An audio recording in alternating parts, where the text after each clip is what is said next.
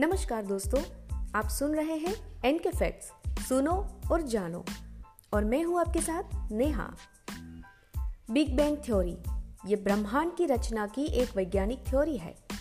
इस थ्योरी में ये बताने की कोशिश की गई है कि यह ब्रह्मांड कब और कैसे बना। वही आपको बता दें कि दुनिया के मशहूर वैज्ञानिक प्रोफेसर स्टीफन हॉकिंग ने इस थ्योरी को समझाया था। बिग बैंग थ्योरी के अनुसार लगभग 13.8 अरब वर्ष पूर्व ब्रह्मांड सिमटा हुआ था। इसमें हुए एक विस्फोट के कारण इसमें सिमटा हुआ हर एक कण फैलता गया, जिसके फलस्वरूप ब्रह्मांड की रचना हुई। और आपको जानकर हैरानी होगी कि यह विस्तार आज भी जारी है, जिसके चलते ब्रह्मांड आज भी फैल रहा है।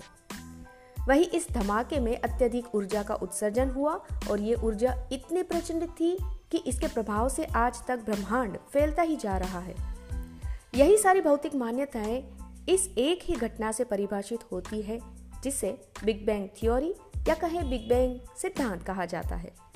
वैसे, उस समय मानवीय समय और स्थान जैसी कोई अवधारणा अस्तित्व में थी ही नहीं। तो चलिए, आज के इस इंटरेस्टिंग एपिसोड को जानते हैं कुछ और फैक्ट्स के साथ। फैक्ट नंबर वन नासा के अनुसार, जब ब्रह्मांड की शुरुआत हुई तो उसके एक सेकंड के बाद वहाँ का तापमान एक हज़ार ट्रिलियन डिग्री सेल्सियस था। जब यह फैलने लगा, इसके अंदर इलेक्ट्रॉन, प्रोटॉन, न्यूट्रॉन जैसे कण थे और इस प्रतिक्रिया के बाद जैसे जैसे ब्रह्मांड ठंडा होता गया, सारे कण एक साथ जुड़ गए। फैक्ट नंबर टू एक नियम है जो ये कहता है कि आकाश गंगाएँ अपनी दूरी के अनुपात से हमारे ब्रह्मांड से दूर जाती हुई प्रतीत हो रही है, जिसे हबल का नियम कहा जाता है।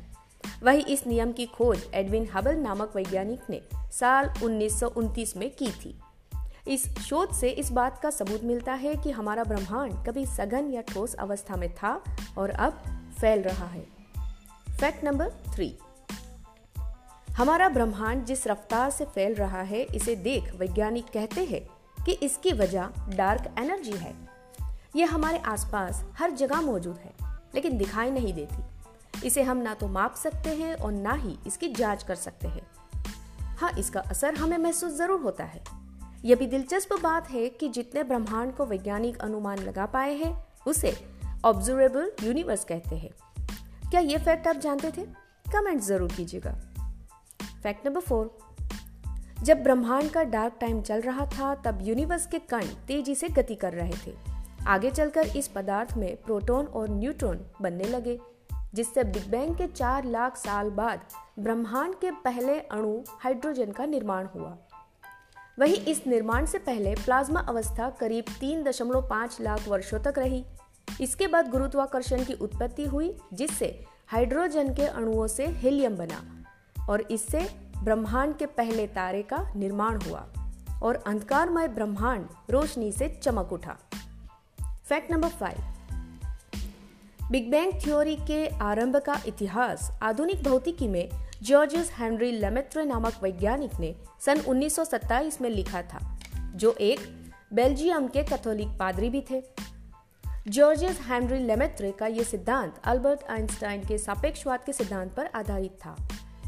फैक्ट नंबर सिक्स सन उन्नीस में कॉस्मिक बैकग्राउंड एक्सप्लोरर की लॉन्चिंग के बाद ये बात साफ़ हुई कि ब्रह्मांड की उत्पत्ति की प्रथम अवधि में ही इसकी कुल ऊर्जा की निन्यानवे दशमलव सात प्रतिशत ऊर्जा उन्मुक्त हो चुकी थी।